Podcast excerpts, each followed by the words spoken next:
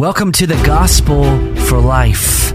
We have four Treasure Valley pastors committed to showing that the gospel is not just for that religious part of your life, but rather it's for all of life. You never graduate from the gospel. I'm Josh Bales, pastor of the Well Church, here with Russell Herman, pastor at Cloverdale United Reformed Church, Phil Moran, pastor at Christ Presbyterian Church, and Jonathan Van Hugen, pastor at Day Spring United Reformed Church. Now, if you'd like to find out more about us or catch past broadcasts or get information about our annual conference, you can find us at reformationboise.com.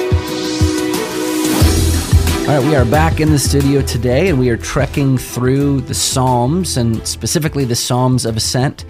And this little section of Psalms runs from Psalm 120 to Psalm 134. And um, maybe just addressing one thing real quick before we begin. You, you may think, as you're listening to this radio station, why, why are you guys not talking about the news today? There's so many things that are happening. Uh, society seems to be crumbling down around us. Can't you be more relevant than the Word of God? Phil, how would you answer that question? Uh, no, we cannot be more relevant than the Word of God. And um, yes, we we want to understand the world we live in, and the Word of God speaks powerfully to the world that we live in, and helps us navigate the way. And we're looking at these Psalms of Ascent that that help us navigate the way in life. They're all about they're all Psalms of journey of, of travel, which which we're all on. Uh, but Christian, you know, pay attention to the news.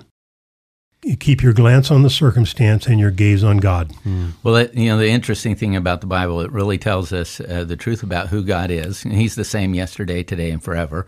And also, it tells the truth about humanity. Yeah. And so, as we look at, at the scriptures and its relevance, what we're looking at is what does this say about God? What does this say about man? Mm-hmm. And the things that it said about man then is the same thing it's saying about man now. Yeah. And I use that in talking about humanity.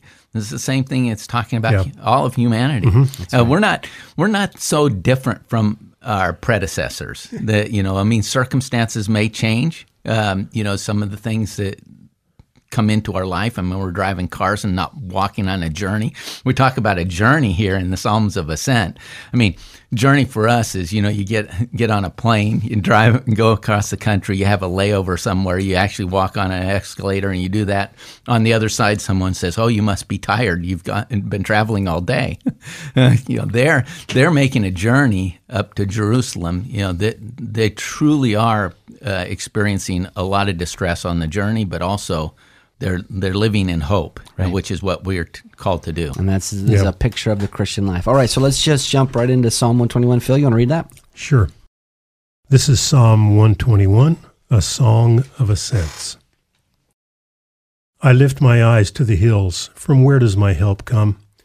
My help comes from the Lord who made heaven and earth. He will not let your foot be moved. He who keeps you will not slumber.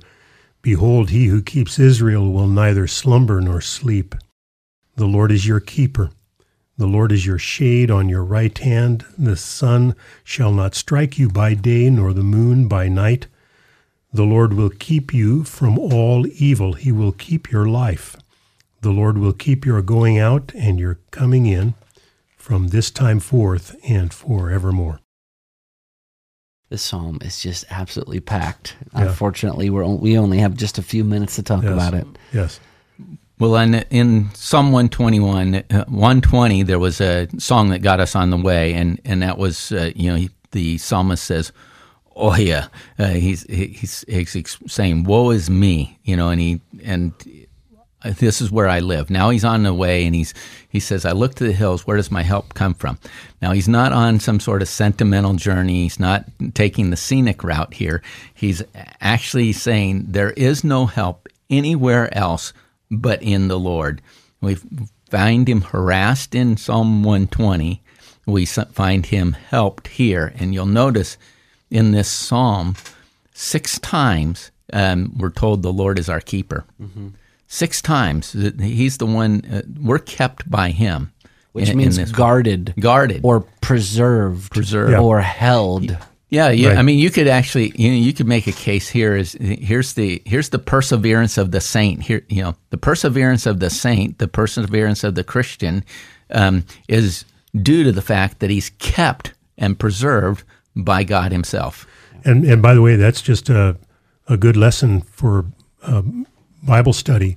Any any portion of Scripture that you're studying, look for words that are repeated.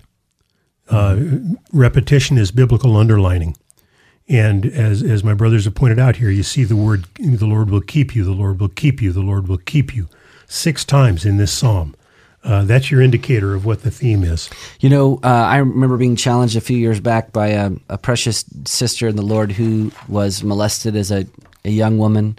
And she came across this psalm, and it says, uh, The Lord will not let your foot be moved.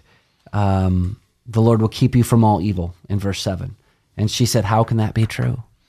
Uh, I've experienced great evil in my life. Hmm. And the way that I answered her, which maybe you brothers have a different answer, is you know the Bible is talking about in ultimate terms here. Right. He's when when the psalmist says the Lord will keep you from all evil, he's he's ultimately saying that the Lord will keep you from the chief evil, namely the destruction and end of your soul um, we will face hardships in this life and even evil things.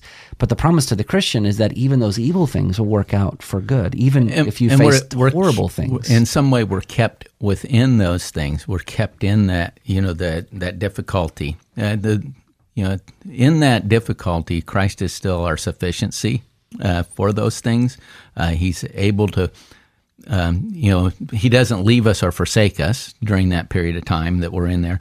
It is really uh, ultimately the ultimate. He's kept us from mm-hmm. the loss of our soul, and that won't here. seem like a small thing on the last day. That's no. right. And and and the you know the you know key to that is uh, you know the we the covenant name of the Lord is here. You know, you might see it in the uh, capital letters of the word Lord. Uh, this is one word that is um, you know, translated in this way, Yahweh is translated with the capital letters of L O R D. And this covenant name is the name by which God declares that He's going to do something and be something for His people. I will be your God.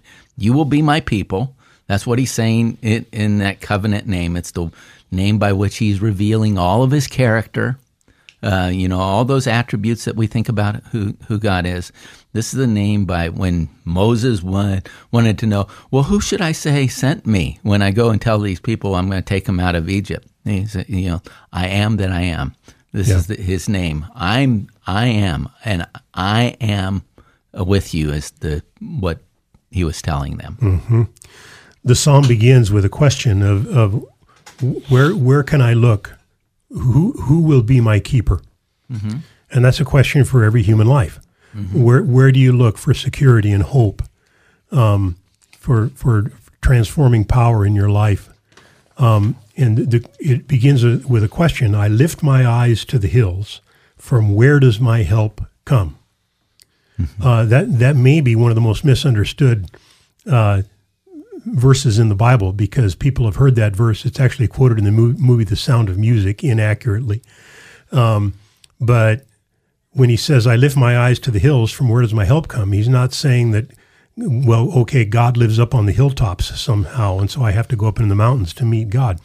It's actually quite the opposite, probably, uh, when he says, I lift my eyes to the hills. Uh, the hills, the hilltops, were the high places where the pagan gods were worshipped. Right. That's where Baal was worshipped.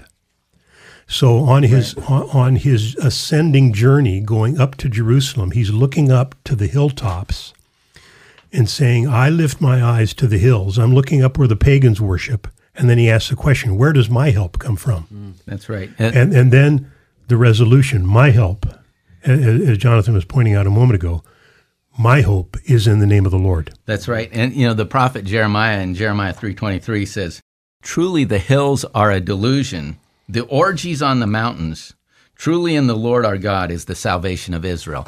And so you're right, Phil. Uh, they they may have not only looked at those hills as places of danger where their foot might slip, where they might, uh, you know, twist an ankle, break a bone, or you know, a dangerous place for robbers and and people laying in wait for them.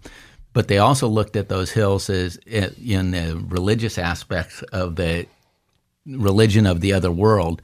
And, uh, you know, we're, we're told that our God neither slumbers nor sleeps. And if you remember rightly, um, you know, in the in the Old Testament, there's the story of Elijah and and the prophets of Baal. You know, the and the, and you know Elijah is confronted with the 450 prophets of Baal, and he's telling, "Why are you?" Why are you in between two opinions? If it, if if God if the Lord is God, follow Him. If not, Baal. And they put up this competition. Of course, uh, you know the the prophets of Baal all day long are wailing him and asking Baal to come and light this fire. And Elijah is mocking them. Cry aloud, for if he's a god, either he's musing or he's relieving himself, or he's on a journey, or perhaps he's asleep and needs to be wakened. You know, that's not our God. Yeah. Right. Yeah. He doesn't sleep. He's yeah. his eye is as the song says, his eyes on the sparrow, and I know he watches me. That's right. Mm-hmm. I will say this. Um, I think there is an allusion here to uh, another hill. F.W. Krummacher, he, he, was a German pastor after Schleiermacher, the, the liberal.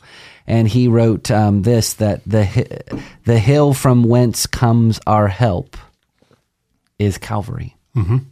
Um, I'm not saying that's the, the, the primary interpretation of this text, but there is a sense in which we do look to a hill for help, and it's the one hill that, that that Christ, yes. where, where Christ was crucified, mm-hmm. uh, where our sins were satisfied in, in, in, the eyes of God, where our righteousness was given to us, where we have a spirit that seals us and indwells us. And, and ultimately, that really is the resolve of this psalm. I mean, what good is it if God guards us our whole mm-hmm. life and preserves us our whole life, but doesn't protect us and guard us from the thing that endangers us most, which is sin and the wrath of God? Mm-hmm. Yeah, throughout the throughout the psalm, because it's speaking about God as our our help, we see Him as that sovereign helper. We see Him as the watchful keeper. We see Him as the one who relieves us in our distress, and we ultimately see Him as the one who eternally preserves our life. Yeah, that's right. Well, Phil, what do you have? uh, the Lord. well, well, let me. I just want to play on that image. It's a it's a powerful image in the psalm that the sun shall not strike you by day nor the moon by night. And that mm-hmm. sounds like a strange image. Well, you know, why do why would I have to be afraid of the sun? But if you know, quite literally, if you, if you've ever if you've ever been in uh, uh, Israel, you can go to modern Israel, and you literally, for instance, if you're in Jericho, you literally make your way up. Now today you do it in a bus, but you literally make your way up from Jericho to Jerusalem, and there is not a tree in sight. There is no shade. Yeah, it's only and, a 15 miles journey, and yes. and you know that was one of the parables of Jesus was yes. that the he the, was going up. The, the man was going up from from yeah, Jericho. The Good no, no, he was going down from Jerusalem to Jericho. But anyway, um, literally, if you're if you're out walking like that and and you're on foot, the sun is your enemy during the day. It's good. The sun is going to smite you. Mm-hmm. Uh, it's going to undo you. And now we don't think of the moon undoing you, but but in ancient thinking, the, the moon is dangerous. You know, we get our we talk about being moonstruck, the uh, lunacy, lunacy, lunatic. Uh, a lunatic is somebody who's been moonstruck, but this says we're protected. God, God is your shade. He's your protector. Yeah. From from real danger and imagined and danger. imagined danger, yes. Yes. And from ultimate danger. And ultimate danger. That's right. Well, you've been listening to the Gospel for Life. We're going to continue looking at the Psalms of Ascent. If you've missed any of these broadcasts, just subscribe to the Gospel for Life wherever you subscribe to your podcast at, and we hope to see you next time.